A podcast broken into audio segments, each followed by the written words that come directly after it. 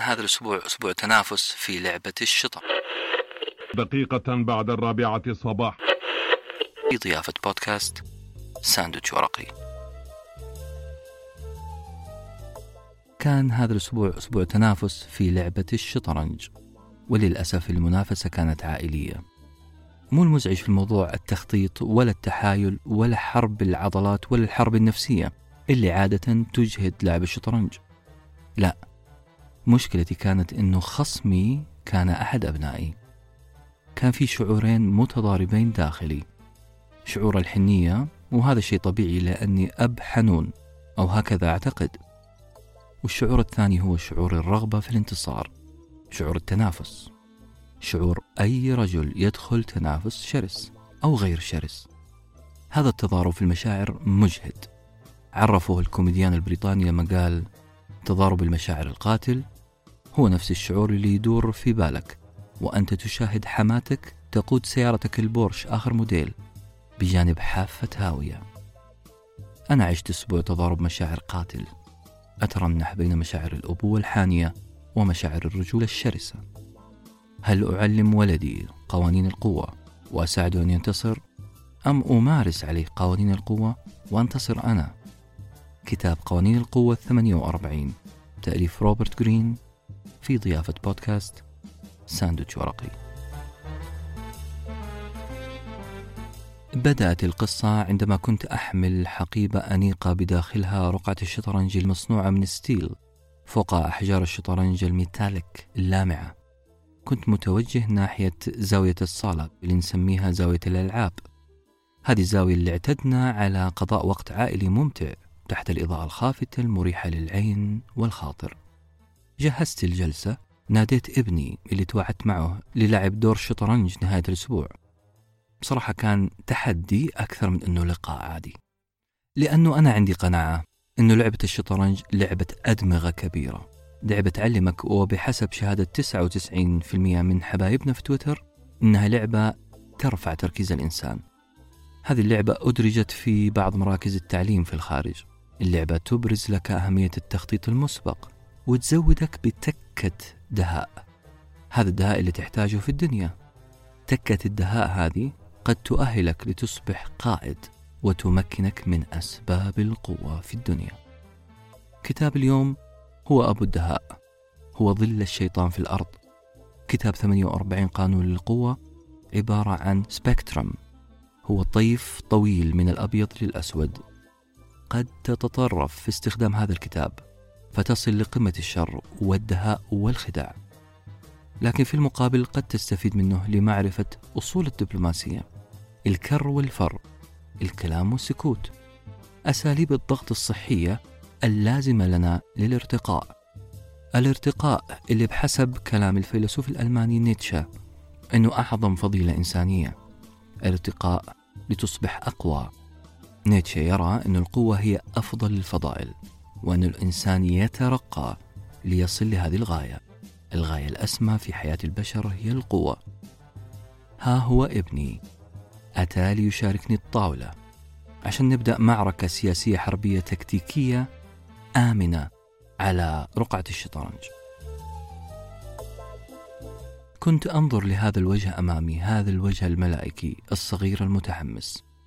يغمرني شعور غير معقول بالأبوة الحانية fatherhood. أنظر لابني وأتذكر نفسي لما كنت في نفس سنه. بلا صح لا أتذكر نفسي في نفس مكانه. لأن حمل رقعة الشطرنج عندما كنت في عمر ال 12 كان أشبه بالمعصية العظيمة. كانت لعبة الشطرنج ممنوعة أو شبه مرفوضة اجتماعيا. كان حمل الشطرنج معك مدعاة للنظرات والعبرات نظرات الجيران. وعبرات أهل البيت. فردت الطاولة وبدأت أحاضر على ولدي قوانين القوة. بدأت أفهمه أنه أن تكون إنسانا مسالما تماما في مجتمع طيب ومسالم فهذا شيء عظيم. لكن هذه يا ابني يسموها اليوتوبيا المجتمع المثالي الغير واقعي مجتمع غير موجود غالبا. أي مجتمع في الدنيا فيه صراع على القوة والسلطة. ولو كنت تحب تفوز علي في الشطرنج؟ لابد لك من الحيل والقرارات السليمة وإن بدت غير أخلاقية. ومن على هذا المنبر يا ابني راح أتعامل معك كمنافس. راح نتبارز فيها بالسيوف الحسية والمعنوية. سأكبت شعور الفاذر هود واتجه للمان هود ميدان الرجولة. كله في سبيل أن أقدم لك البيئة الواقعية المناسبة البيئة التي ستمكنك من قوانين القوة. لا أخفيكم سر. أنا قلت هذا الكلام وأنا أضغط على أسناني لأنه كلام ما ينقال. صعب جدا على أي إنسان. الانتقال من حالة الأبوة الحانية إلى الرجولة التنافسية والعكس. مو مستحيل لكن صعب. الدليل إني إلى الآن لازلت أترنح بل أتخبط بين الحالتين بدون توازن. خلاص نبدأ. مين يبدأ؟ أنت قاعد تفكر في إيه؟ هذه المجموعة من الأسئلة كان من المفترض أني أجاوب عليها لكن أعترف لكم أني ما سمعتها ما سمعت ابني وهو يسألني هذه الأسئلة كنت مشغول بالتفكير في الإجابة على سؤال آخر تماما سؤال يقول هل أنت أب مثالي؟ هل تدريب ابني على فنون الخداع واللف والدوران شيء صحيح؟ كانت هذه إحدى مشاكلي العظيمة من 12 سنة فأنا أرى العالم يحكمه الأقوياء بينما كل اللي ربيت عليه ابني هو العقل والتفاهم والسلام لكن السؤال اللي يفرض نفسه يقول ألا يوجد في الخارج أمراض معدية؟ ألا توزع الحكومات لقاحاتها على الأطفال؟ إذا هنالك مشكلة في الخارج معادلة تفكيري تحتاج إعادة وزن أبنائي بحاجة لأن يروا العالم على حقيقته أن يكتسبوا مهارات الكر والفر لكن في بيئة آمنة. أزعم أنه هذا الستيل البراق أمامي هو البيئة الآمنة. بعد ما وصلت لهذه النتيجة رفعت رأسي وجات عيني في عين ابني الحائرة وجاوبته على واحد من أسئلته قائلا يلا ابدأ أنت. ابني كان قليل الكلام لكن إذا تكلم عرفت أنه إما يبغاني أسمع أو يبغاني أساعده في التفكير. سألني ماذا تعني علامة الزائد اللي فوق رأس الملك على رقعة الشطرنج؟ والفيل ليش سموه فيل؟ ومين اخترع اللعبة أصلا؟ وليه؟ وكيف؟ وفين؟ ومتى؟ كلها أسئلة سياق تطفو على السطح. يحتاج فيها الأبناء مساعدة عشان نلهمهم أو نعطيهم الإجابة. في نفس الوقت هي فرصة عظيمة عشان أمرر معلومات وقيم قد يحتاجها ابني. وهنا أقول قد لأني بصراحة لم أجد إجابة على كل أسئلته إلا أنني تذكرت أنه حجر الفيل في الشطرنج هو ترجمة عربية للهندية. الهنود يسموا الفيل جاجا وجاجا معناها فيل بالعربي. العرب أخذوا مصطلح فيل وأطلقوا على هذا الحجر في رقعة الشطرنج. الأسبان والكاتالان أخذوها من العرب الفيل والإيطاليين سموه الفييري. بعد ما قلت لابني هذه المعلومات حسيت أني خرجت من الزنقة شوية وابتسمت وقلت له إلا الإنجليز الإنجليز يسمون الفيل بيشوب أسقف أو شخص ذو مرتبة عالية في الكنيسة المسيحية ما اكتملت ابتسامتي على وجهي إلا وأهال ولدي علي أسئلة ما لها مبرر وكأنه يدبر لشيء معين سألني إيش يعني مسيحية؟ إيش يعني أسقف؟ هل الأسقف زي الشيخ عندنا؟ وإيش الفرق بيننا وبين المسيحيين؟ وليه في مسيحيين في مصر ولبنان؟ لا أخفيكم أشغلني بهذه الأسئلة السهلة الممتنعة لكن مسؤوليتي كأب صالح إني أستغل الفرصة وأجاوبه عدلت جلستي وبدأت أرتب أفكاري من فين أبدأ؟ ممتاز راح أبدأ بالكلام عن أقباط مصر أو المسيحيين في مصر مصر يا ابني فيها عدة كنائس لكن في كنيستين رئيسيتين في مصر. الأولى اسمها الكنيسة الأرثوذكسية والثانية اسمها الكنيسة الرومان أرثوذكسية. رغم تشابه الدين المذهب والعرق والوطن بين أتباع الكنيستين إلا أنه وكما يقول المؤرخ يوسف زيدان حصل قديما خلاف كبير بينهم راح ضحيته عشرات الآلاف. الكنيسة الأولى اللي هي الكنيسة الأرثوذكسية الكنيسة الأقدم نشأت في مصر واعتنقت فكرة أن الآب أي الرب والابن أي المسيح ناشئين عن طبيعة واحدة بينما الكنيسة الأخرى اللي هي الرومان أرثوذكس كانت تقول بأن الآب والابن من طبيعة واحدة. لاحظوا الفرق الأولى تقول عن طبيعة واحدة الثانية تقول من طبيعة واحدة. وما بين من وعن عشرات الآلاف من القتلى. ما علينا؟ علينا أنه واحدة من الكنيستين انتصرت على الأخرى. الكنيسة المنتصرة طردت المهزومة طردتهم من البيوت ثم دخلت البيوت لتخفي أي أثر للمهزومين. قامت بتكسير الأثاث والأواني الفخارية. بالعربي الكنيسة المنتصرة كسرت أولة وراء الكنيسة المهزومة. هكذا اختصر يوسف زيدان رأيه في أصل المثل المصري الشعبي اللي يقول اكسر وراه أولة يعني إذا خرج شخص كريه من حياتك اكسر وراه أولة هو تعبير عن سعادتك بالتخلص من أي أثر له. بينما أنا قاعد أحكي قصة الأولة والمسيحية بكل حماس ولدي كان يطبق فكي فيله على أول جندي من جنودي. وقتها انتبهت وابتسمت ابتسامة أبوية حنونة. سرعان ما اختفت وكشرت تكشيرة واضحة. دلالة على أني ما أمانع في الهزيمة بس ما أحب أنخدع. ابني ما أعطاني فرصة وقال لي الحرب خدعة. وقتها وقتها بس تأكدت أنه أنا أولى الناس بالكتاب اللي راح نقدمه لكم اليوم كتاب 48 قانون للقوة. 48 Laws of Power للكاتب روبرت جرين. ميكافيلي يقول إذا أردت أن تكون رجلا نبيلا طوال الوقت فأنت حكمت على نفسك بالإعدام. لأن معظم الناس حولك ليسوا نبلاء طول الوقت. البس قفازات ملاكمة مصنوعة من القطيفة. اجعل لكماتك أكثر تحضرا. اجعلها تصف من أنت وتحقق لك الأمان بقوة ناعمة. قوة ناعمة جدا. وقبل نبدأ لا تعتقد أنك إن كنت داهية وقويا في المجتمع إنك حتكون مكروه. بالعكس تماما. كلما ظهرت وتصرفت كقوي كلما أشعرت من حولك بالأمان بالثقة والمتعة. خلونا نبدأ السلسلة اللي تستحق أن تصفق بيديك لكل قاعدة منها وتستحق منك التأمل والتحليل الكافي عشان لا تحولها لأداة لتدمير الآخرين. جيد أن تعي بهذه القوانين.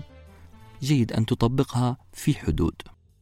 كتاب رغم أنه صمم ليجعلك محتالا مخادعا داهية في التلاعب بالخصوم إلا أنه يقدم لك خدمة أخرى.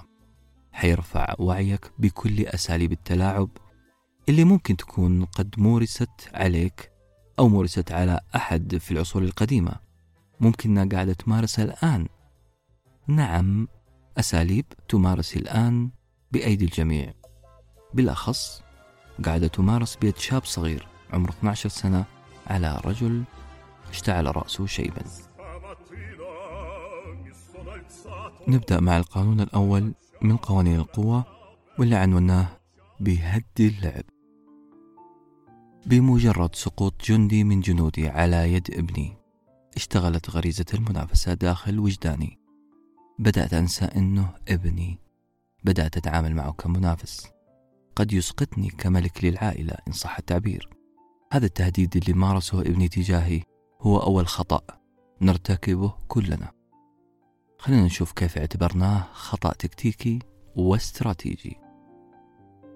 أنت شاب لماح متحمس عندك إرادة أنك تتعلم كل شيء وبأسرع وقت. كل هذا ممتاز.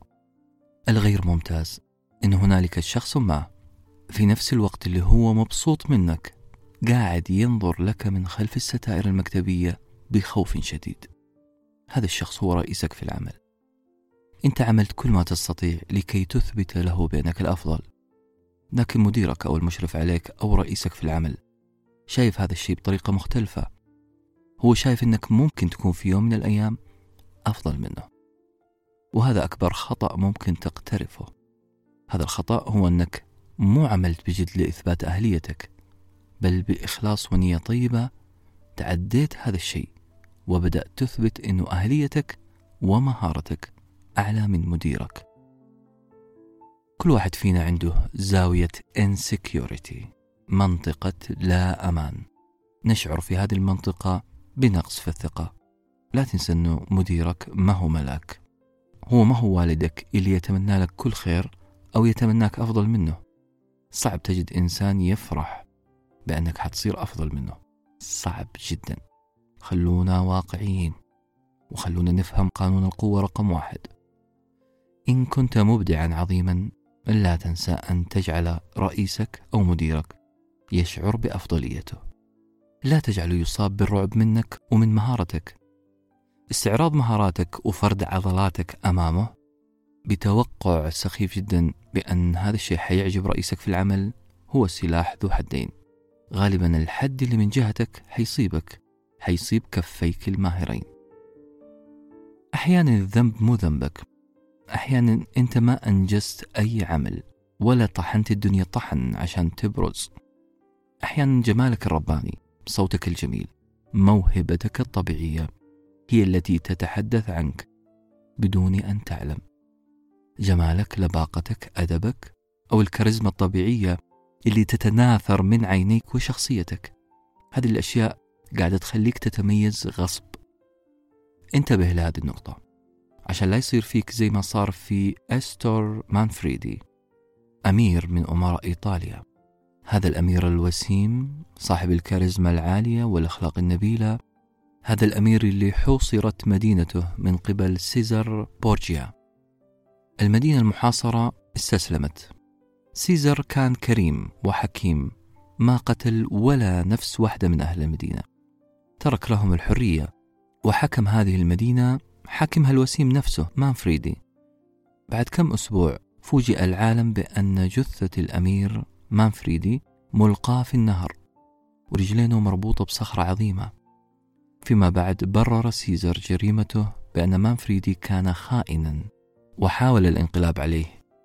الحقيقة كانت أنه وسامة وكرم ونبل مانفريدي أخافت سيزر أشعرته بعدم الأمان. عزيزي المستمع عزيزتي المستمعة انتبهوا من جاذبيتكم الربانية. يعني إيه؟ أبهذل في نفسي؟ أشوه في نفسي؟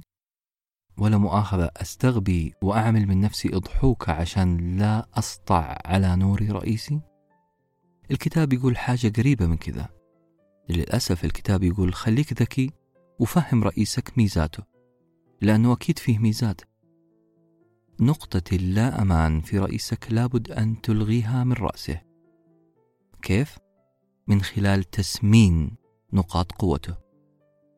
الكتاب وبخبث شديد جدا وصراحة متناهية يقول انفخ رئيسك. لكن مو قدام الله خلقه.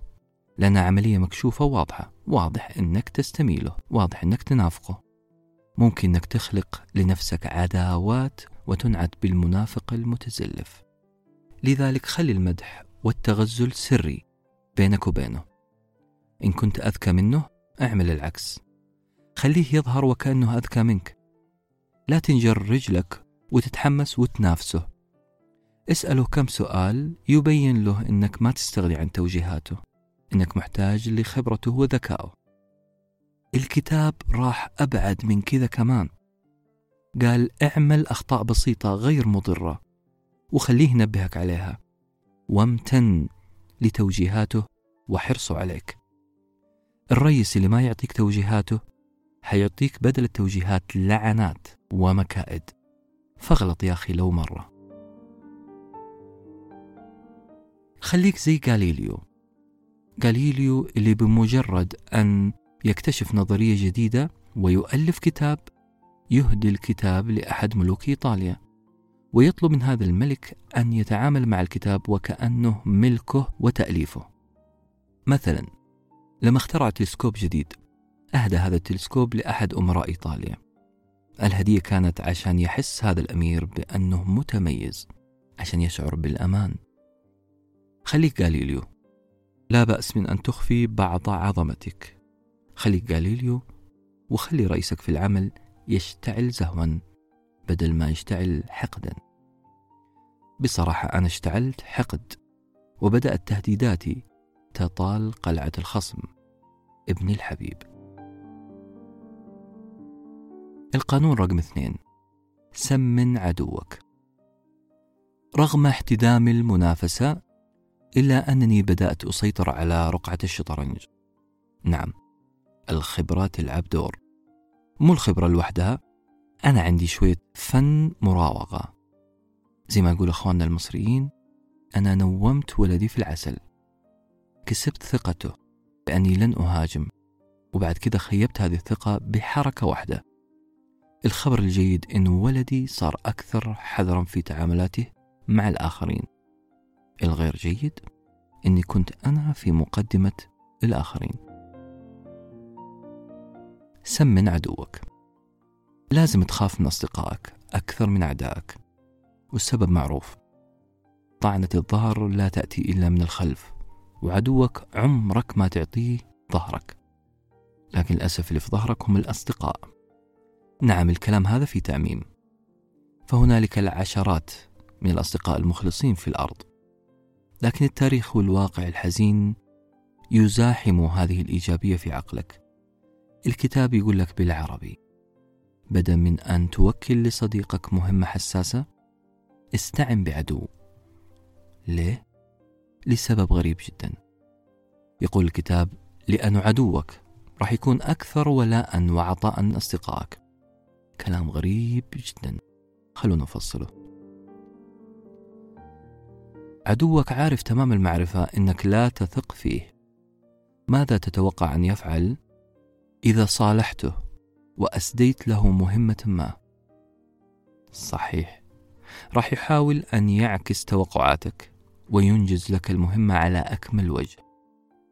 خصمك أو منافسك أو عدوك عنده هدف واحد. هو أن يثبت أهليته وولاءه لك. دافعيته لإثبات جدارته أكبر من دافعية صديقك. صديقك already اكتسب جدارة مبنية على الصداقة والمعرفة. صديقك الحميم هو شخص عظيم. تجمعكم حرارة صداقة وأخوة لا مثيل لها. وهذه الميزة هي نفسها العيب. لأنه في لحظة ما صديقك راح يقول شيء زي لو طنشت فلان ما حيزعل مني. صديقي وأنا أعرفه راح يرضى بسرعة. ما حيروح بعيد. صديقي هو حريقة شغل. حينجز المهمة بنفسه. وهكذا. أنت عزيزي المستمع عزيزتي المستمعة حتدخل في دوامة الثقة والصداقة. وراح تضيع مهمتك ونقاط قوتك حتتبخر. بسبب إيش؟ بسبب حرارة الصداقة الصدوقة. خلونا نشوف مايكل الثالث اللي كان على عرش الدولة البيزنطية. مايكل تولى العرش وحوله مئات القتلة مئات الدهاة والطامعين في الحكم. احتاج لشخص يعمل معه كمستشار ما لقي إلا بازيليوس صديقه. بازيليوس كان بالعامية ميح صفر لا يمتلك أي خبرة ولا في أي شيء صفر في الإدارة صفر في التخطيط صفر في الدهاء. السيرة الذاتية الخاصة ببازيليوس لا تحمل أي مؤهلات فقط مؤهلين. المؤهل الأول صداقته لمايكل ملك بيزنطة والثاني طمع في الحكم. مايكل ما صدق وأعطى بازيليوس منصب رئيس القصر. حبة حبة خطوة خطوة بدأ بازيليوس يتحول لوحش. وحش إداري ووحش اقتصادي. سيطر على كل عوامل القوة من مال وتعليم ورجال. والأهم سيطر على الجيش. نهاية القصة مؤلمة. أعدم بازيليوس خال الملك. بازيليوس أعدم خال الملك مايكل. وجد مايكل نفسه في يوم من الأيام محاصر من قبل جنوده بأوامر بازيليوس. هذه مشكلة الصداقة. أنت أعطيت ظهرك لصديقك في مهمة حساسة. خلونا نكون أوضح وأكثر تفصيلا؟ الكتاب ما كان مغامر لدرجة أنه قال عين عدوك في منصب حساس. أقصد الكتاب ما رماها بنفس الطريقة اللي قدمناها لأنه هذا نوع من الجنون لكنه يقول بشكل دقيق أكيد كان عندك أعداء. هدئ من هذه العداوة. سيصبح هذا العدو عنصر لا فلزي.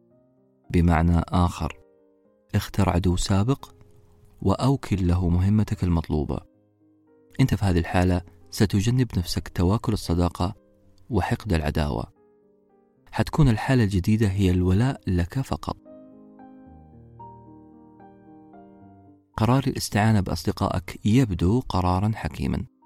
لأنهم هم أكثر الناس اللي تأتمنهم ولكن باسم الصداقة ستصاب بالعمى عن الحقائق. حقائق زي هل هذا الصديق بدأ يشكل خطرا حقيقيا علي؟ باسم الحب اللي بينك وبين صديقك ستستغل. بينما في حالة عملك مع عدوك راح تضع هذا العدو أمام عينيك.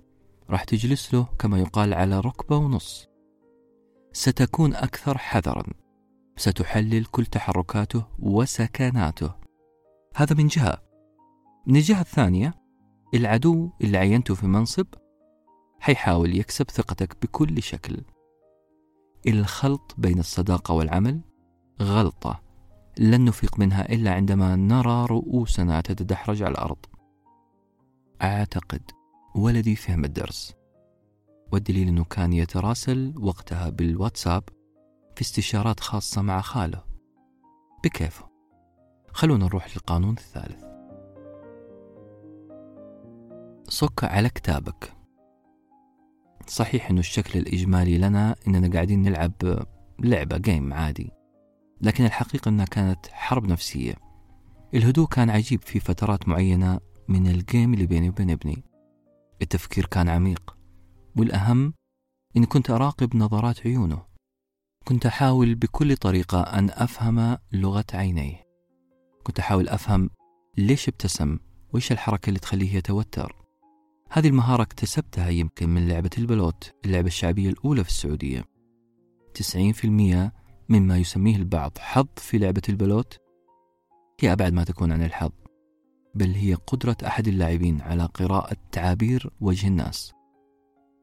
قدرة على فهم متى يشتري ومتى يمتنع عن الشراء. الشاعر يقول العين تبدي الذي في قلب صاحبها.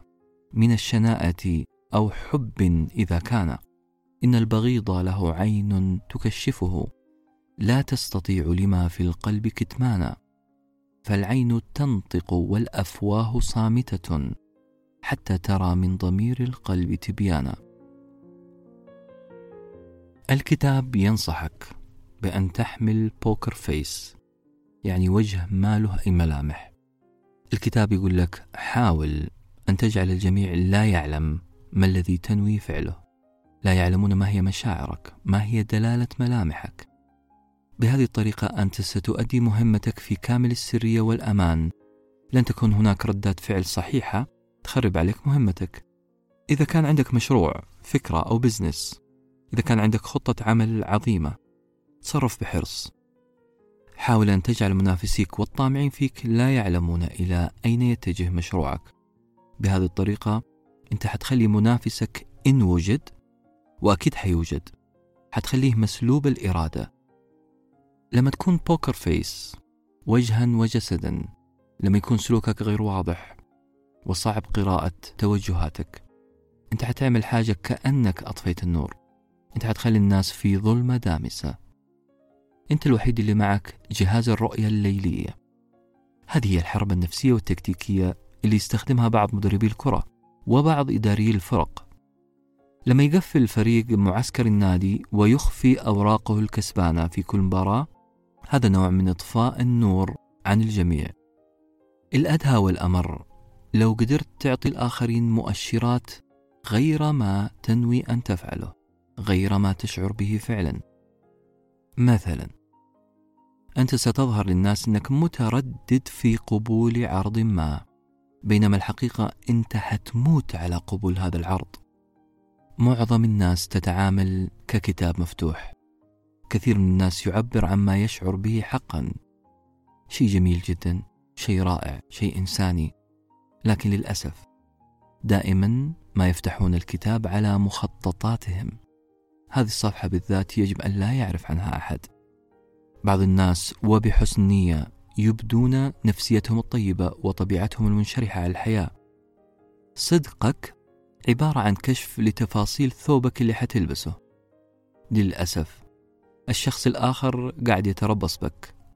إما أنه حيقلد ثوبك أو حيجهز طريقة يفسد فيها فرحتك بهذا الثوب الجميل. لذلك خبي خططك. خلونا نستدرك. مو المطلوب منك تكون كتوم. مو المطلوب منك أن تظهر للناس كأنك منجم للأسرار. لأنه هذا الشيء حيخوف الناس منك. ما حيتعاون أحد معك. لا بالعكس. قول خطط مستقبلية أحلام ومشاريع. خذ راحتك. بس بشرط واحد. إنها ما تكون هي خططك الحقيقية. بهذه الطريقة أنت حتضرب ثلاثة عصافير بحجر واحد. أنت حتظهر كإنسان ودود حبيب منفتح مع الناس. ثانيا أنت حتخفي نواياك. ثالثا أنت حترمي أعدائك في واد غير ذي زرع. وادي لا يمت لك بصلة لا يمت لتخطيطك ولا أحلامك. وادي لن يستفيدوا منه في إضرارك. تذكر أن الناس تؤمن بما تراه أمامها. لذلك أتقن ما تظهره للآخرين. وعشان ضميري يرتاح نقول قنن ما تظهره للآخرين. نرجع لرقعة الشطرنج. أنا نجحت في استغلال ملامح وتعابير وجه ولدي. واستطعت أن أعطيه مؤشرات من خلال وجهي وجسدي وسلوكي مؤشرات خاطئة. كان هذا الشيء كفيل أني أفوز عليه فوزا ساحقا. لكن الموضوع ما كان سهل زي ما توقعت. هو كمان استغل تعابير وجهي. خير استغلال. يا جماعة رغم أني من النوع البوكر فيس يعني ملامحي جامدة ميتة بعض الأحيان. لكن عضو واحد في وجهي كان يعطي تعابير واضحة تفضحني شر فضيحة ذلك العضو هو لساني. نعم أنا كنت أفكر بصوت عالي وهذا اللي سبب لي مشاكل تكتيكية لا أحسد عليها. القانون الرابع. لا تبربس. الصمت حكمة. لا الصمت هيبة.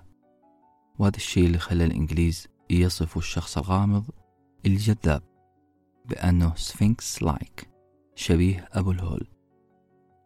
بينك وبين نفسك هل فعلا أنت مقتنع أن الصمت حكمة؟ ممكن. لكن نادرا ما يطبقها أي واحد فينا. إحنا بنتكلم ونتكلم ونتكلم وننسى هيبة الصمت لأننا نؤمن بأن الكلام والتعبير عن المشاعر وكتابة ما يجول في ذهننا هو ضرب من ضروب الإبداع والوعي. إذا ليه نصيحة اليوم تقول قل أقل من القليل واصمت قدر الإمكان؟ خلوني أسأل سؤال ثاني. عارفين جلسات العصف الذهني؟ العصف الذهني المصطلح اللي استهلك أيما استهلاك. هذا التكنيك هو تكنيك مهم جدا لتوليد أفكار جديدة وغريبة ومجنونة نوعا ما. تجلس أنت ومجموعة أشخاص لإيجاد حل لمشكلة أو لتطوير منتج. تطرحوا كل الأفكار اللي في رأسكم. أي فكرة تخطر على بالك ممنوع أن تحكم عليها. فقط اطرح أفكار. حتى لو كانت هذه الفكرة أغبى فكرة تخطر على بالك. ملاحظين؟ أغبى فكرة. نعم ممكن تنجح هذه الفكرة وغالب الأحيان تنجح هذه الأفكار. التكنيك جميل عشان تولد أفكار. لكنه ليس جميلا لكي تفرض شخصية قوية. ليس جميلا منك حتى لو كانت فكرتك المجنونة نجحت لأن هذه الفكرة ستجير للفريق ككل بينما هي فكرتك أنت. لذلك الكتاب يقول احتفظ بطاقتك الكلامية لك. لو خرجت الفكرة من رأسك لو تسرعت وطرحت فكرة ما فتأكد من أن شخصا آخر سيتلقفها ويبدأ في تنفيذها أو إفشالها لك. لذلك قلل في الكلام. نعم أنا أعلم إنه شيء جميل وحلو وممتع بأن نقضي وقت مع حبايبنا ونتكلم عن أحلامنا وطموحاتنا ومشاريعنا. لكن أدري كمان إنه كل ما فتحت فمك وحركت حبالك الصوتية فأنت تكشف جزء من جسدك. بالأصح أنت قاعد تكشف شخصيتك للآخرين طموحاتك أحلامك. صمتك في المقابل سيعطي الآخر فرصة أن يكشف هو نفسه. سامحوني على هذه القدامة في الصورة. اللي قاعدين نتكلم عنه كتاب عن قوانين القوة كتاب عن الدهاء كتاب ينظر للعلاقات البشرية نظرة متشائمة كثيرا. لذلك راح أطرح سؤال في منتصف الحلقة وأرجو أنكم تجاوبون عليه. هل هذا هو الواقع فعلا؟ الكتاب يقول كثيرة هي الاختراعات اللي سرقها ناس بسبب ثرثرة أصحاب الفكرة الأصليين. كثيرة هي المقولات اللي سرقت بسبب عدم التزام الصمت الحميد. التعبير الأشهر في عالم السياسة اللي اخترعه تشرشل تعبير الستارة الحديدي. هذا التعبير اللي يعني الحدود التي فرضها الاتحاد السوفيتي بين شرق أوروبا الشيوعي وغربها الديمقراطي الرأسمالي هذا المصطلح للأسف ما هو لتشرشل بل هو مصطلح لملكة بلجيكا استخدمته لوصف الثورة البلشفية قبل 25 سنة من تشرشل الكريدت هنا أو الفضل راح لتشرشل اللي التقط المصطلح ووظفه أمام الناس جميعها. في مسلسل ساينفيلد. كان واحد من الشخصيات اسمه جورج. جورج شاب غير محظوظ أبدا ساخط عاطل غاضب. والأهم أنه غير واثق من نفسه. جورج في حلقة من الحلقات كان في اجتماع وكان الجميع ما هم معطينه أي اعتبار. رمى تعليق على واحد من اللي في الاجتماع. لحسن حظه كان هذا التعليق ذكي جدا وكان مضحك. لدرجة أن كل الحضور الضحك في وقت واحد وبدأت تتوالى عليه عبارات الإعجاب. لأول مرة يشعر جورج بالإطراء ملامح وجهه بريئة وسعيدة حماسه عظيم لدرجة أنه تحمس ورمى تعليق ثاني على طول. التعليق الثاني للأسف كان من أسخف ما يمكن لدرجة أنه كل تلك النظرات المشرقة تجاه جورج اختفت. الكل كشر مرة ثانية وأدار ظهره. وبدأ الاهتمام بكلام شخص آخر. جورج هنا استنتج في تلك الحلقة أنه قولي الملاحظة الذكية والمضحكة خلي الناس تضحك اسكت تماما ولا عاد تضيف شيء. بالعربي اترك الانطباع الأول والأخير الجيد الكتاب يقول القوي يقول أقل يبدو أكثر غموضا ثم يختفي. نعم يختفي.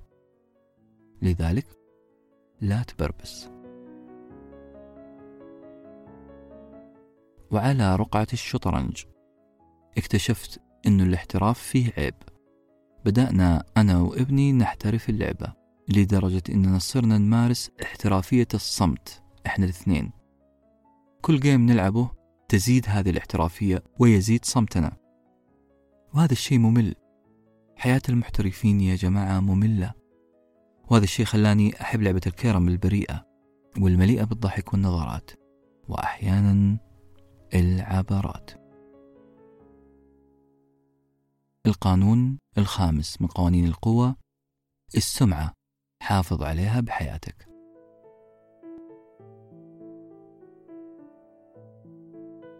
في زاوية الصالة أنا وابني كنا أشبه بذكري سلطعون على حجر ناعم في كورنيش جدة. سلطعونين في حالة ترقب. هذا هو الوصف الأمثل لمنظرنا ونحن أمام طاولة الشطرنج الناعمة. عيوننا بارزة تترقب الحركات والسكنات لكن نظرات ابني كانت فاضحة نوعا ما. لو سمحتوا لي أفسر هذه النظرات راح أقول إنها نظرات خوف. أكيد سببها سمعتي كلاعب شطرنج جيد. سمعة بنيتها في وقت طويل جدا. ومعروف أن السمعة تبنى في عشرين سنة وتدمر في دقيقتين فقط. هذا الشيء خلينا نعيد التفكير في موضوع السمعة. سمعتي أنا كشخص يحتفظ برقعة الشطرنج في شنطة قطيفة لونها عودي تبجحي المستمر بامتلاك شطرنج ستيل وتطرفي في الاهتمام بهذه التحفة الفنية والحديث عنها وعن قوانينها وتكتيكاتها في كل فرصة تسنح لي صنع لي اسم. سمعتي في لعبة الشطرنج تسبقني دائما وتهزم خصمي. كلام كبير. السمعة هي حجر الأساس في برج القوة. سمعتك كشخص قوي راح تكون هي السلاح الخفي والأول اللي ترعب فيه الخصوم. حترعب فيه أي شخص يفكر بإيذائك أو تعرض لك. وكأنه جيش كامل يتحرك قبل أن تتحرك أنت. لذلك اجعل سمعتك غير قابلة للاهتزاز في أعين الغير. خليك حذر. خليك حذر فيما تقوله. على الأقل ادرس ما ستقوله لخصومك. كيف أبني سمعة تسبقني؟ الكتاب هنا قال كلام عملي بحت. قال رقم واحد أسس لتلميع ميزة واحدة فيك. ركز عليها. ابرزها للناس وخليهم يصدقوها. أي ميزة فيك؟ الصدق الأمانة أو حتى المكر والخداع. خلي هذه السمعة تسبقك زي ما كانت سمعة روميل تسبقه وتجعل أعداء البريطانيين يرتجفون رغم تأكدهم من أنه جيش انهار روميل قدر يوهم الجميع بأنه الأقوى وأنه لا يهزم. بلا صح هو قدر يقنع الجميع قناعة تامة أنه إذا تحرك فسيخدع وإذا ضرب فسيوجع. لو سألتوني ما هي أجمل نصيحة في الكتاب راح أقول لازم تحافظ على تألقك. لا تيجي في يوم من أمام الناس. لا يجي وجهك منهك معنوياتك طايحة. هذا التذبذب حيأثر في الصورة اللي يحملها الناس لك. كونك دائما متألق نشيط حاضر الذهن هذه نقاط مهمة تبني بها سمعة الجاهزية الدائمة. هذا شيء جميل وحق لكل إنسان بأن يظهر قويا. لكن الكتاب شطح شوية وبدأ يتكلم عن الإضرار بسمعة الآخرين. هنا نجي لنقطة لا أخلاقية أبدا. يقول الكتاب لا بأس أن تروج إشاعة لتشويه سمعة خصمك. الكتاب يعتبرها هجوم شرعي في أي منافسة شرسة خاصة إذا كنت أنت الطرف الأضعف في المعادلة. يعني المدرب الفلاني يروج إشاعة أنه سمع من ناس مقربين في النادي المنافس أنهم سيستغنون عن مدربهم. هذه الإشاعة تنزل قبل أيام من النزال الكبير بين الفريقين المتنافسين. يا ترى الفريق الأقوى والذي أطلقت عليه شائعة ما الذي سيحصل له؟ أولا ستنتشر الإشاعة في الجرائد وبرامج الرياضة وهذا شيء عادي. الغير عادي واللي ما ننتبه له هو أثر هذه الشائعة. لأن الفريق المنافس إما يطنش وما يرد على الخبر وبالتالي حتكبر الإشاعة شيئا فشيئا وتتأثر معنويات الفريق ويمكن تخلق مشكلة بين المدرب والإدارة مشكلة حقيقية. احتمال ثاني أن يرد المدرب على الإشاعة وينفيها وهذا اللي غالبا يحصل. هنا نقول صحيح أنه نفى الإشاعة لكن لابد أن تبقى بعض الشكوك في قلوب المحبين. هذه الشكوك راح تتعب الفريق وحتأثر في أدائه بشكل أو بآخر. إذا كنت أنت الطرف الأضعف وحاولت تدمير سمعة الخصم الكتاب يقول لك اشغله عنك بإطلاق شائعة تمسه. فعلا الكتاب لا أخلاقي لحد كبير. نعم هو كتاب لا أخلاقي. لكن نرجع نقول الواقع مليء بهذه الأمثلة. هذا الواقع صعب علي مهمة أني أطبق القاعدة مع ابني في جلسة شطرنج عائلية حميمية هل أقتل الحميمية بالدخول في دهاليز الخبث؟ هل أقتل الحميمية بأني أطلع على ابني السمعة أنه ما يعرف يلعب؟ هل يجوز أعمل هذا الشيء من باب أني أعلمه أصول الخداع؟ هل يعطيني قلبي أسويها؟ اتجهت هذه المرة للفاذر هود شعور الأبوة الحنون وكدت أن أخبر ابني بمخططاتي لكني غيرت رأيي بسرعة ورجعت مرة ثانية للمانهود لشعور الرجولة اتجهت لحس التنافس الشرس بمجرد أني عرفت من مصادري الخاصة أنه ابني قاعد يروج إشاعة أني ما ركز في اللعب وأن ستايل الهجومي مهترئ غير مجدي. كلام كبير يا ابني لكن الله أكبر حبدأ في الهجوم.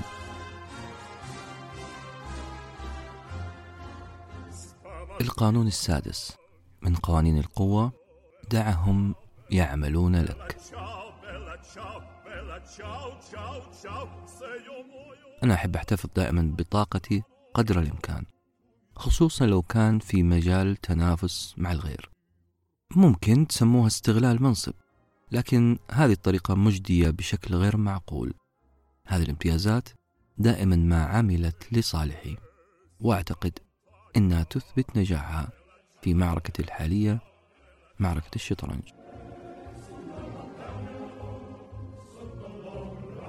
الكتاب يقول استخدم المعرفة والجهد الذي يمتلكه الآخرون لتجني مزيدا من النجاحات لك. هذا العمل الجماعي ما حيخدمك بأنه يوفر لك الوقت والجهد اللازم إنما كمان حيجعلك تظهر كمصدر إلهام. سيخلق هالة حولك بأنك سريع في إنجاز المهام بأقل جهد وأسرع وقت. كتاب ما يقول استغل الآخرين لكن استفد من الطاقات الهائلة حولك. وظفها التوظيف الصحيح. والأهم أن تظهر أنت في الواجهة كمدير ومنسق لهذا العمل. لا الكتاب يقول استغل الآخرين. لأنه يحكينا عن توماس أديسون. يقول الكتاب أن توماس أديسون ما هو شخص واحد قدم ألف اختراع بل فريق عمل لكن هو لوحده اللي امتلك القوة ليظهر اسمه. بالأصح قوته وقيادته كانتا عظيمتين لدرجة أن الفريق اللي يشتغل معه رضي بأن يكون الكريدت كامل الفضل الكامل السمعة كاملة لتوماس أديسون. لذلك لا تفعل بنفسك ما يمكن أن يفعله الآخرون لك. تذكر حفظ طاقتك وجهدك ليس فقط مهم لحفظ وقتك وجهدك بل سيظهر للآخرين بأنك قوي ناجح بأقل مجهود. لو أحكيك على نفسي فأنا عشت فترة طويلة عايش على فلسفة ال control freak. يعني أحب أعمل كل شيء بيدي. كل الإجراءات لازم تمر من تحت يدي. كانت سنين جميلة لكنها مجهدة مجهدة جدا لأن الجهد والتعب يظهران على وجهي وجسدي وتفكيري. طبعا كنت سعيد بمنظري كنت سعيد بأني يظهر علي التعب. أنا إنسان مجتهد. لكن في شيء ما حسبت حسابه. ما حسبت حساب أنه الآخرين ينظرون لي كضحية أكثر من كوني بطل. أنا ضحية عمل مجهد. هذا الشخص يؤدي العمل بأقصى طاقة وجهد. وممكن في لحظة ما يستسلم. بينما المفروض أن أظهر زي البروفيسور في المسلسل الشهير لاكاسا دي بابل ليوظف فريق كامل ممن حوله لتنفيذ مهام محددة وبدقة. هذا المسلسل الشهير كله قائم على التخطيط المسبق على تحديد مهام مفتتة صغيرة جدا واختيار العنصر المناسب لكل فتفوتة. الرجل يخطط من بدري ويعرف الدوافع والقيم المؤثرة في المجتمع. وفي فريقه طبعا. البروفيسور مخطط من الدرجة الأولى لدرجة أنه قال أنا عارف اليوم إيش حلبس بكرة. بنفس هذه الثقة قلت لابني وأنا أحاصر الوزير لو تحب أقول لك على باقي سيناريو الجيم بيننا أنا جاهز. أنا عارف إيش حيصير عارف باقي السيناريو. لكن أنا أفضل أن تشاهد السيناريو بنفسك. بعد ما تتكرم على والدك الشايب وتجيب لي الشاي الطايفي اللي أعدته والدتك. القانون السابع من قوانين القوة برطمان المربع في عز حماسي وأنا أحاصر خصمي بالأصح أنا حاصر الوزير وعلى وشك اقتلاعه من رقعة الشطرنج. انتابتني قشعريرة أو ما يسمى بالإنجليزية جوز بامبس وقف شعر يدي والبقايا القليلة من شعر راسي. وأنا أتذكر الخدعة الإيطالية عام 2006 خدعة المنتخب الإيطالي لكل فرق العالم. خدعة إغراء الخصوم بالهجوم. نعم كان هذا هو التكتيك اللي انتصر به منتخب إيطاليا في كأس العالم. دفاع متواصل يغري الخصم بالهجوم ثم اللدغ بقوة وبقسوة. لدغة واحدة ويحصل الفريق الإيطالي على الفوز. هزيت راسي يمين وشمال عشان أطرد الفكرة. وانطردت فعلا لكن دخلت فكرة جديدة مكانها وهي منظر محمد علي كلاي الملاكم المشهور وهو يطبق حركة الروب دوب. محمد علي في هذه الحركة يستند ظهره على الحبال ويغطي بيديه وجهه ويترك بطنه مكشوفا للخصم وهذا قمة الإغراء لأي خصم لأنه يبدأ الخصم في إمطار بطن محمد علي باللكمات. هذا الأسلوب فوز محمد علي كلاي على فورمان جورج فورمان الضخم المخيف حيث استهلك جورج فورمان طاقته كلها في لكم بطن محمد علي. محمد علي المستند للحبال والمدافع بكل ضراوة. بعد سيل اللكمات على بطن محمد علي فجأة وعلى حين غرة ينتفض علي في الجولات المتأخرة ويرسل مجموعة من اللكمات المركزة على خصمه المنهك بسبب الهجوم المتواصل. باختصار أنا أرى شبح محمد علي كلاي. وشبح منتخب إيطاليا يتجسد في game الشطرنج عندما رأيت ابني يبتسم على تهديدي له بانتشال الوزير. خصمي يعد لخطة ما. القاعدة تقول إذا خليت خصمك يتحرك معناها أنت الطرف المتحكم في المعركة. إذا قدرت تغري الخصم بالطعم المناسب فسيتقدم ويكشف أوراقه. وقتها وقتها فقط. ستجد ثغرة مناسبة لتهاجم هذا الخصم منها. الكتاب واضح. يقول لا تقاتل. لا تقاتل في ساحة معركة ليست لك. من الأصل لا تدخل معركة ما هي لك. لا تزحف أنت تجاه عدوك أو منافسك. دائما خلي في بالك نقطة. اجعل خصمك هو من يأتيك. اجعله هو من يقترب. عندما يبدأ الخصم في الهجوم فهو يكشف مجموعة أوراق بينما أنت لا زالت كل كروتك مغطاة لا زال الغموض يلف كل زواياك. ستستطيع في لحظة أن تكتشف ثغرة في هجوم خصمك. في هذه اللحظة ستقتنصها. إذا عجبك هذا الكلام خذ مننا هذا المصطلح هدية. catenaccio. catenaccio كلمة إيطالية معناها مزلاج الباب. وفي عالم كرة القدم مقصود فيها تكنيك اخترعه مدرب سويسري لاحظ أنه منتخب بلاده في بطولة كأس العالم كان غير قادر أن يقاوم شراسة منتخبات أوروبا العريقة. يعني ما يقدر يواجه منتخبات قوية زي ألمانيا وبريطانيا. هذه الفرق كانت تعتمد على الهجوم العنيف. لذلك المدرب السويسري عمل تشكيلة دفاع. تشكيلة دفاع تجيب الهم. خطة خمسة أربعة واحد. خمسة مدافعين. أربعة منهم يعملون رقابة لصيقة لهجوم الفريق الخصم ومدافع خلفهم ليبرو أو قشاش. الفريق السويسري يلعب بمهاجم واحد خلفه أربعة لاعبي وسط يمارسوا أدوار دفاعية مقلقة. الشاهد أن هذه الخطة تعتمد على ترك الفرصة للفريق الخصم بأن يتقدم للهجوم. هي إغراء بالهجوم. المدافع القشاش أو الليبرو بالإضافة لمهامه الدفاعية في قتل أي متسلل لمنطقة الجزاء فهو يقوم بدور هجومي حيث أنه مكانه خلف المدافعين يعطيه فرصة يرى الملعب بشكل أفضل ويستطيع أن يبدأ هجمات مرتدة خطيرة من خلال التمرير الطويل. الشاهد سويسرا نجحت وانتصرت على كبار المنتخبات بهذه الخطة. صحيح أنها خطة سويسرية الصنع لكن إيطاليا اعتنقت المذهب الكاتيناتشي ولم تتركه. الفكرة في الكاتيناتشو إنك تغري الفريق الخصم بالهجوم. معروف أنه مع الهجوم المتواصل سيتفكك تماسك الفريق الخصم. سيترك فجوات في خط الظهر بالتالي سيسهل عليك اقتناص هذه الفراغات. الإيطاليين يتركون الخصم يهاجم بحيث تكون خطوطهم دائما مقتربة من بعض أما خطوط العدو الخصم متفرقة. تذكر المثل اللي يقول بيت ويت قدم الطعم وانتظر. أهم نقطة في هذا القانون هو الصبر. سيطر على مشاعرك وقت المواجهة. اصبر على خصمك إذا تقدم للطعم. حافظ على هدوءك. حتى لو كان خصمك دب مفترس. فقط قدم برطمان المربى له. وانتظر فسيخلو لك الدرب. ولو سألتوني عن أخبار الجيم اللي بيني وبين ابني فيبدو والله أعلم أني وقعت ضحية مصيدة متقنة. فعلا. حيث اكتشفت أنه تم إغرائي بالهجوم على الوزير. ففي تلك اللحظة انطلقت القلعة تجاه الملك الخاص بي. وكانت أول مرة أسمع فيها بصوت ابني كلمة كش ملك. لأول مرة آكل مربى.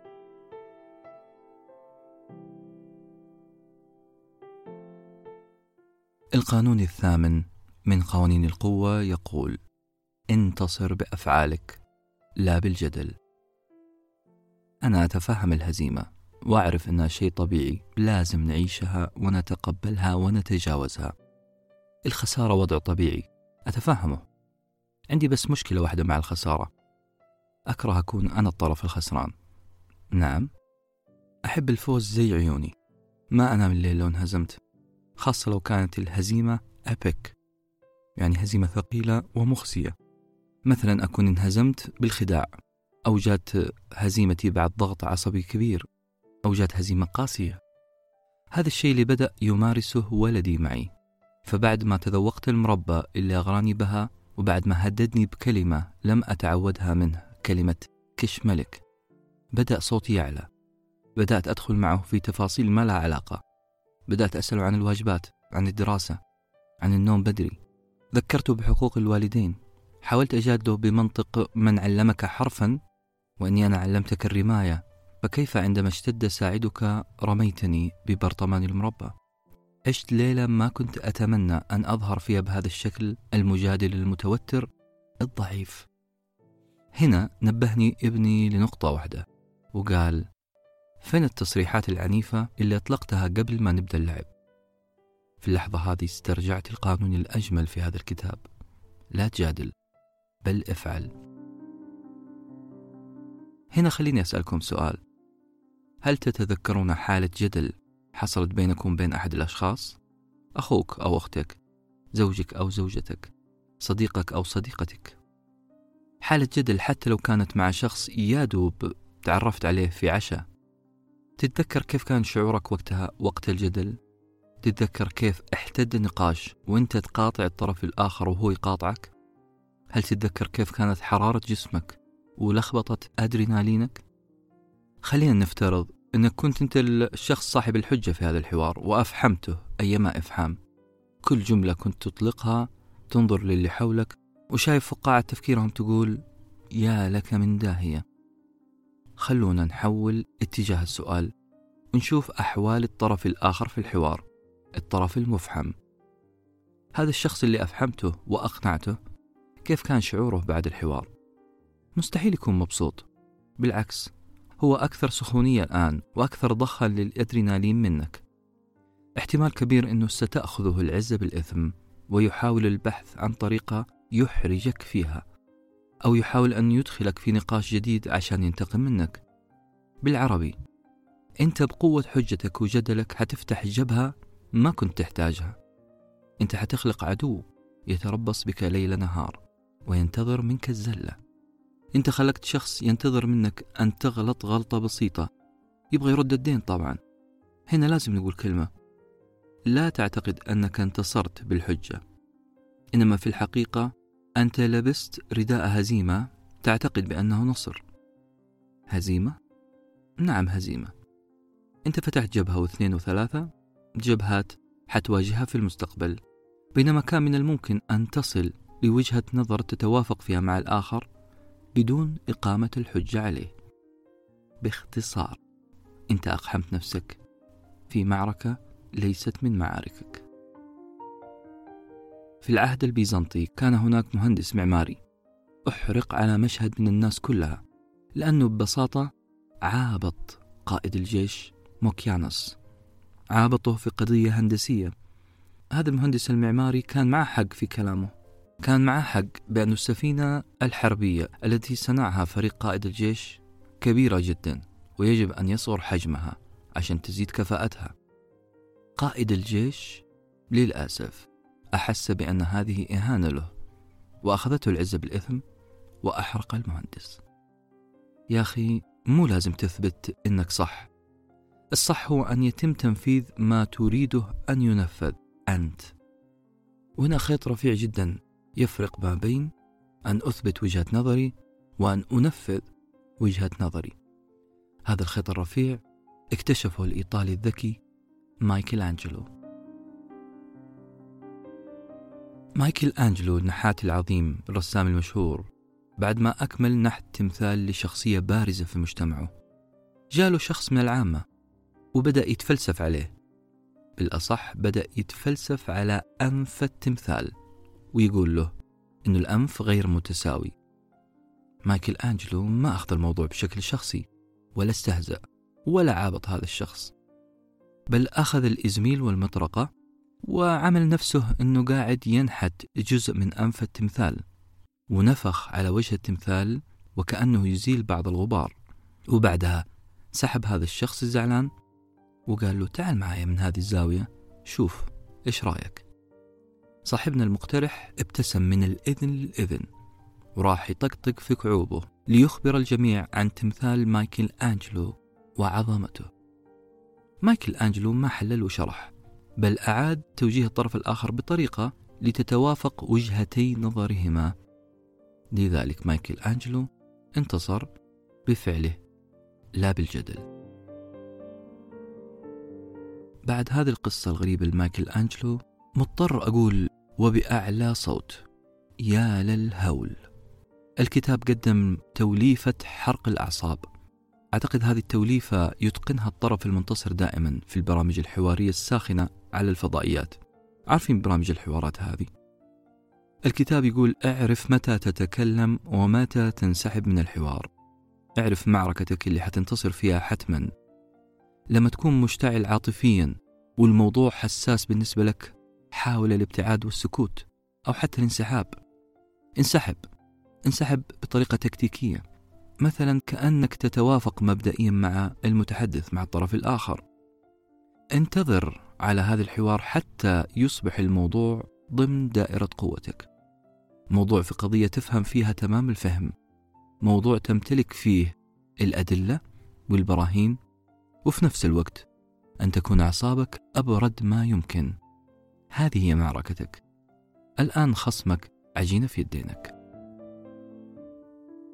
إذا ما اقتنعت خليني أبسطها آخر تبسيط. إذا كمشت قبضتك وكشرت عن نيابك وجهزت وضعية الهجوم على شخص آخر ونويت أن توجه له لكمة تجاه بطنه. مية في المية بل مية وعشرة في المية. الطرف الآخر حيشد عضلات بطنه لأقصى درجة. ليه؟ لأنك أعطيته مؤشرات الهجوم. أنت أعلنت الهجوم بصراحة وبالتالي خصمك حيعلن الدفاع.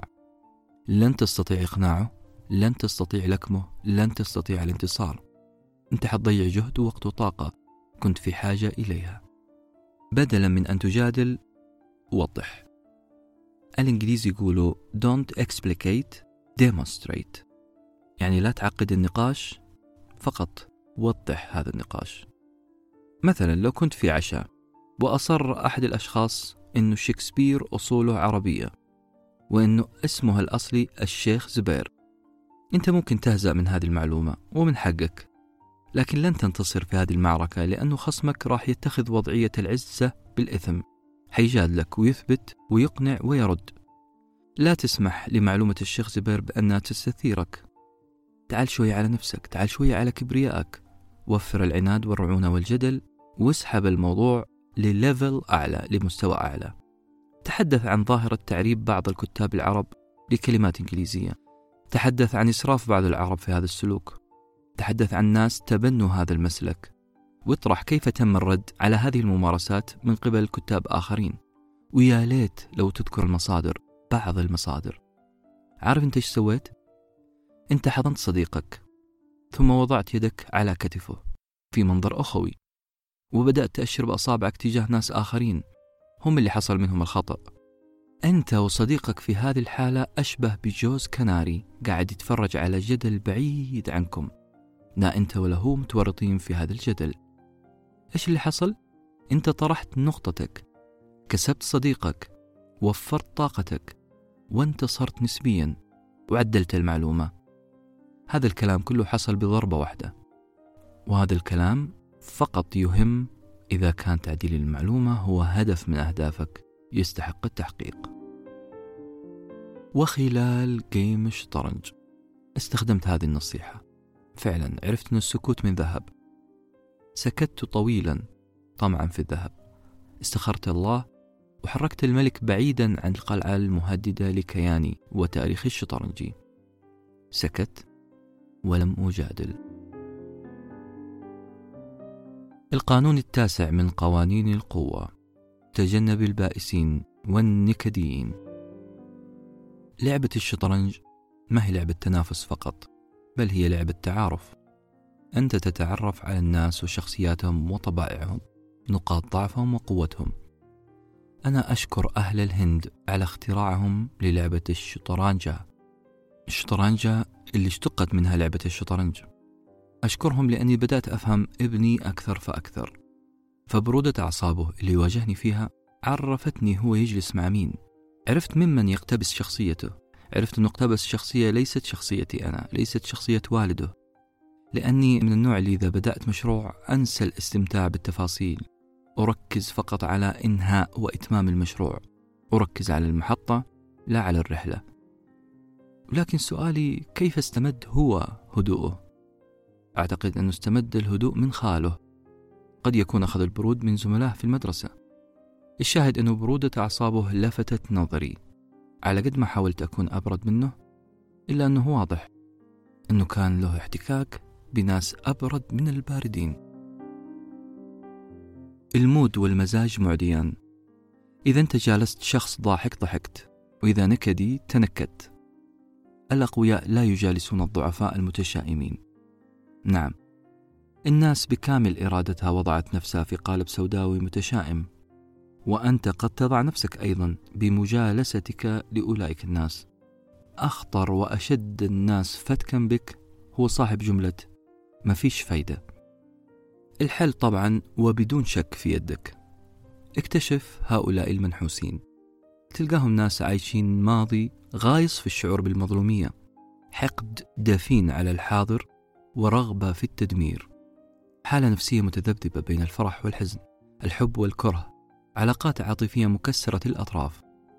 بينما يلهثون لهثا حثيثا خلف الحالة الجدلية والنقاش الحار.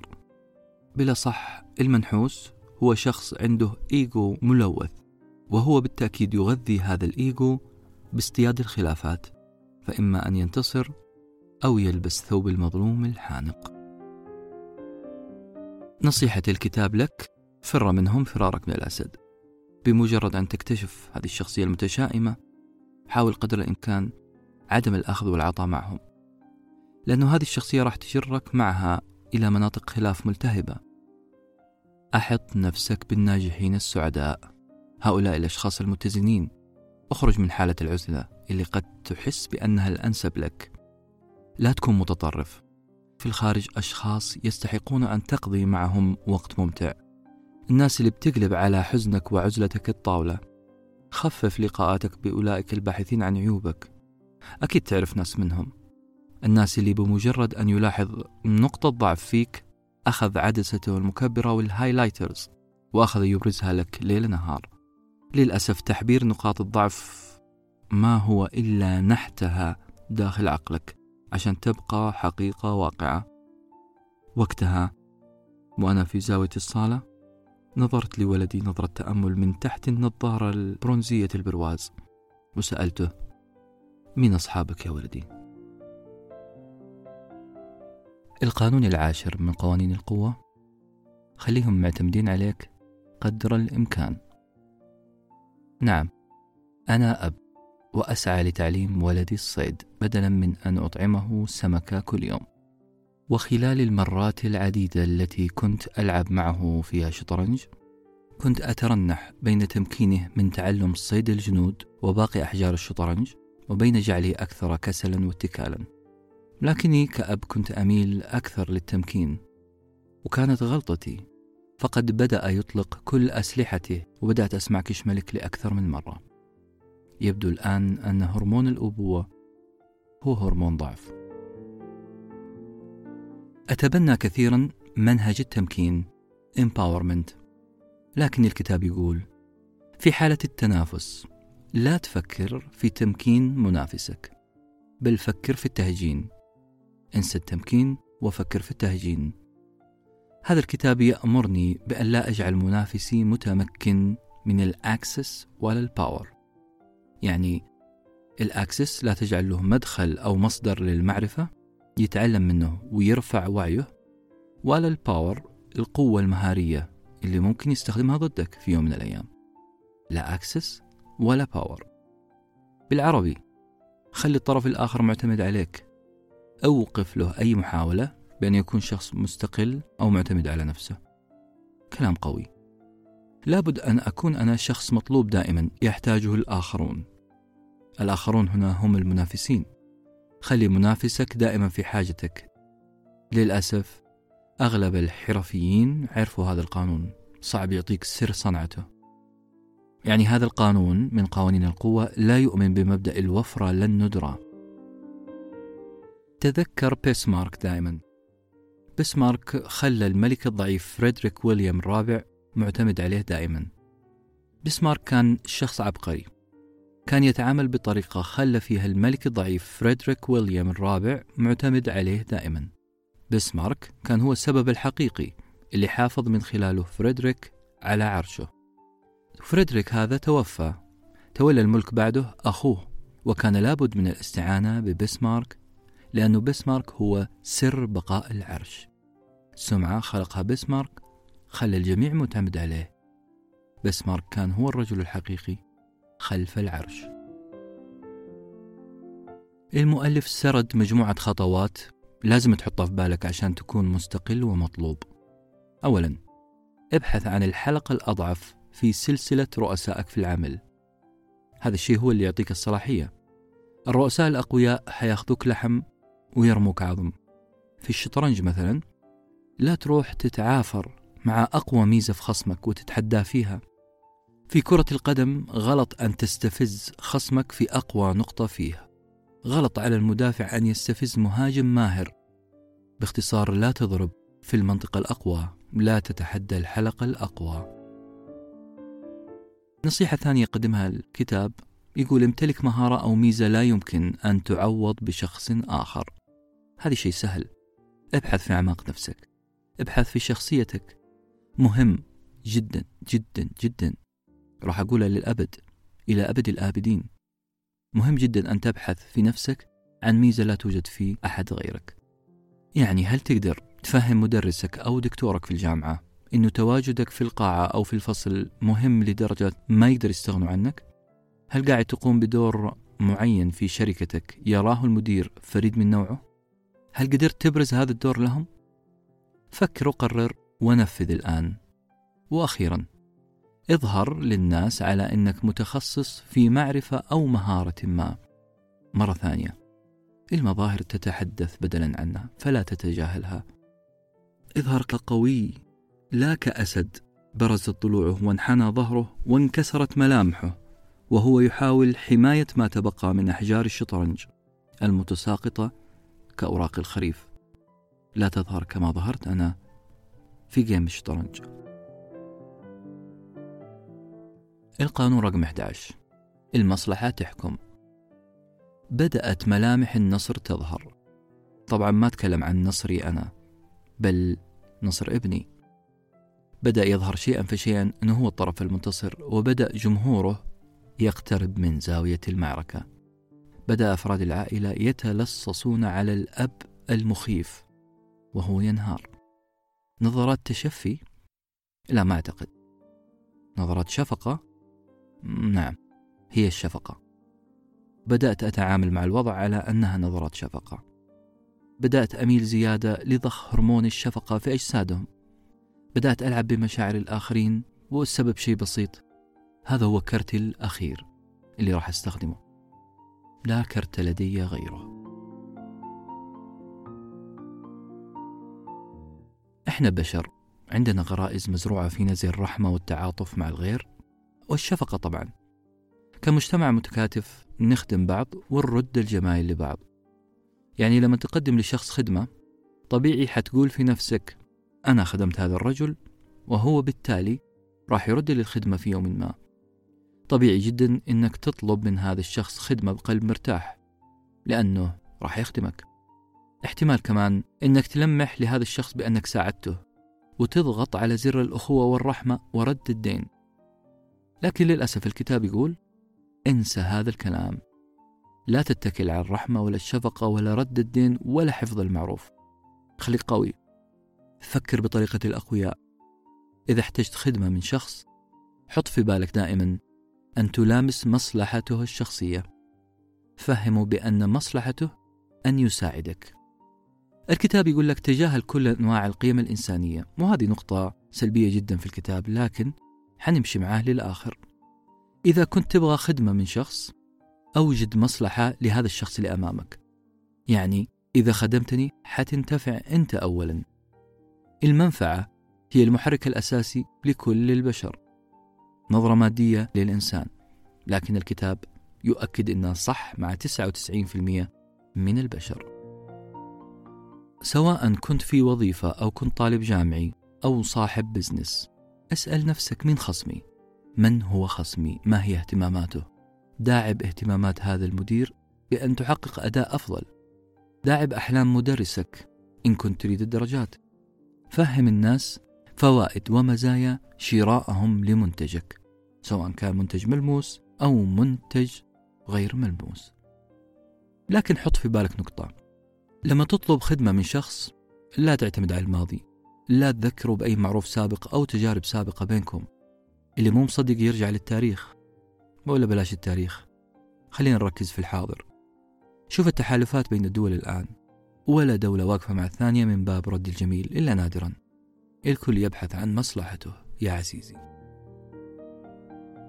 قبل ولادة المسيح عليه السلام كان في قتال على اليونانيين. الكل يريد أن يتحالف معهم. كان في شعبين شعب يسمى بالكوركيرنز وشعب يسمى بالكورنثيانز هذول الشعبين يحاولون التحالف مع اليونانيين لأن التحالف معهم كان يعني الفوز في أي حرب. ال Corinthians اعتمدوا على صلات القرابة في الثقافة والأيام العسلية بينهم وبين اليونان. ال Corinthians كانوا أقرب ثقافة وعرقا لليونانيين. اعتمدوا على هذا العامل من أجل عمل التحالف. لكن ال Corcyraeans كان جيشهم أقوى وأخذوا يطمعون اليونانيين في هذا الجيش وكيف أنه إذا تم التحالف بينهم فسيكون قوة ضاربة في وجه الجميع خاصة ضد جيوش سبارتا اللي كانت تهدد المنطقة. ما يحتاج أقول لكم اليونانيين تحالفوا مع مين؟ مع الأقرباء ال Corinthians ولا مع الأقوياء ال Corcyraeans طبعا راحوا مع صاحب العرض الأكثر منفعة. صاحب الجيش الأقوى. لذلك نقول لك فكر بطريقة مارلون براندو في فيلم العراب. فكر بطريقة I will make you an offer you can't resist. وهو الاقتباس الأشهر اللي قاله مارلون براندو في فيلم العراب. نقطة ثانية. لا تظهر للطرف الآخر إنك في حاجة هذه الخدمة اللي تطلبها منه. خذها قاعدة يا صديقي. بالقدر الذي تظهر في حاجتك بالقدر الذي حتبعد ذلك الشخص عن تنفيذ ما تريد. خذها قاعدة. وأخيرا لا تصدق أي شخص وهب حياته للعمل التطوعي والخدمة المجانية. لا تصدق هذا الكلام. كلهم يريدون شيئا من خلف هذا التطوع والتبرع. وهذه تقريبا هي أسوأ جملة فيها سوء ظن في الكتاب. الكتاب يقول كل إنسان يعمل عمل تطوعي فهو يبحث عن منفعة من هذا التطوع والتبرع. يبحثون عن ماذا؟ قد يكون الصيت والسمعة. إذا فاوضت شركة على حمله تبرعات لا تطلب التبرع في الخفاء لا تطلبه في إيميل مخفي بل اطلبه في العلن. الطرف الآخر الشركة اللي حتتبرع لك تريد منك أن تطلب في العلن. حقق ما يريده منك الشخص المتبرع. أظهر طلبك أمام الناس. لتظهر مبادرة الشركة المتبرعة أمام الناس. للأسف برضو النظرة مادية.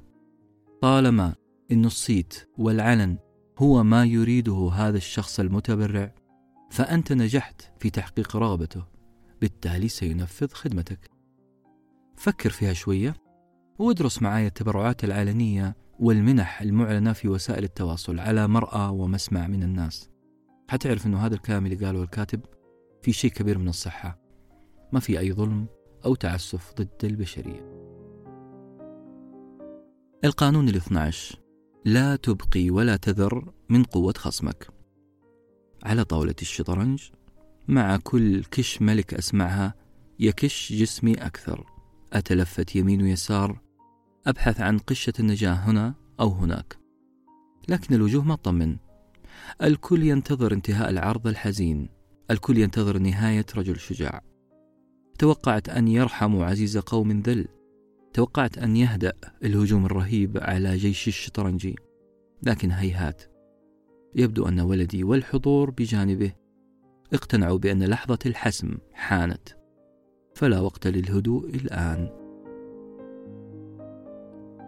هذا القانون قانون رقم 12 هو واحد من أدمى القوانين في الكتاب وأكثرها عنفا.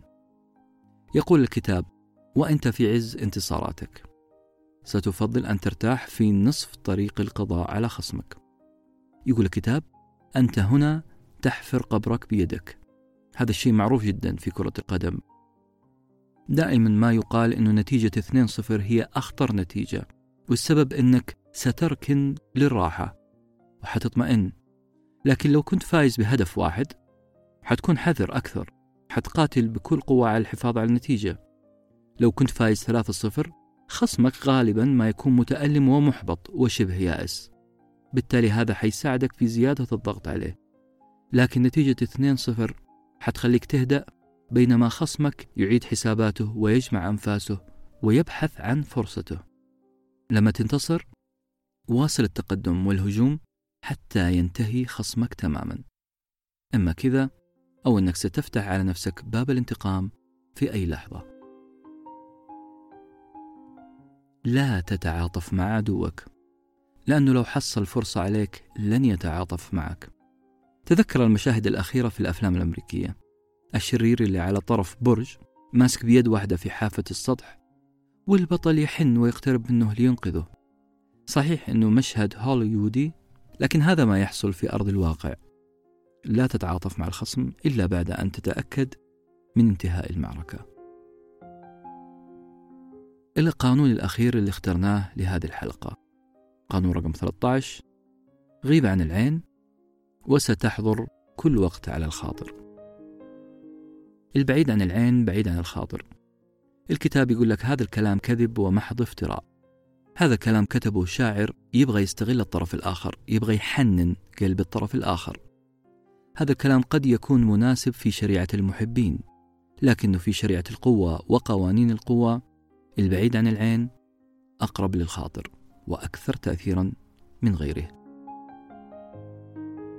البضاعة المتوفرة في كل مكان ما حد يطالع فيها. هذا مو قانون قوة بل قانون كوني. كل ما صرت قليل الوجود قليل التواجد في مكان ما قليل الكلام قليل الظهور.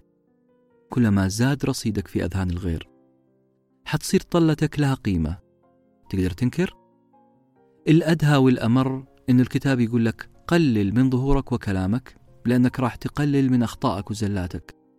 ستظهر بالتالي بشكل قوي. لا تبدي أي أعذار أو مبررات لغيابك. لو كنت من ضمن شلة معينة ابتعد عنهم فترة. حتبدأ التساؤلات عنك. حيبدأ نقاشهم. عن مين؟ عنك. أتحداكم أن تجدوا شاعر واحد كتب عن حبيب دائم الحضور. ليه؟ لأنها قاعدة كونية. صدقناها وما صدقناها ستبقى قاعدة كونية.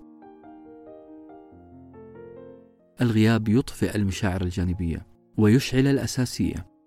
زي ما تفعل الرياح. الرياح تطفئ الشمعة لكنها تؤجج النار. أنا شخصيا راح أغيب عن الأنظار لفترة. راح أختفي لألعق جراحي. بعد معركة الشطرنج والتي سقط فيها الملك عندي وانتصر ابني. سأختفي قليلا لأقرأ بعض الوريقات من كتاب 48 قانون القوة. علي أرفع وعي. فأكتشف الخداع. وأكتشف المخادع. وأكسر وراه أله في حفظ الله. Bella ciao, bella ciao, bella ciao, ciao.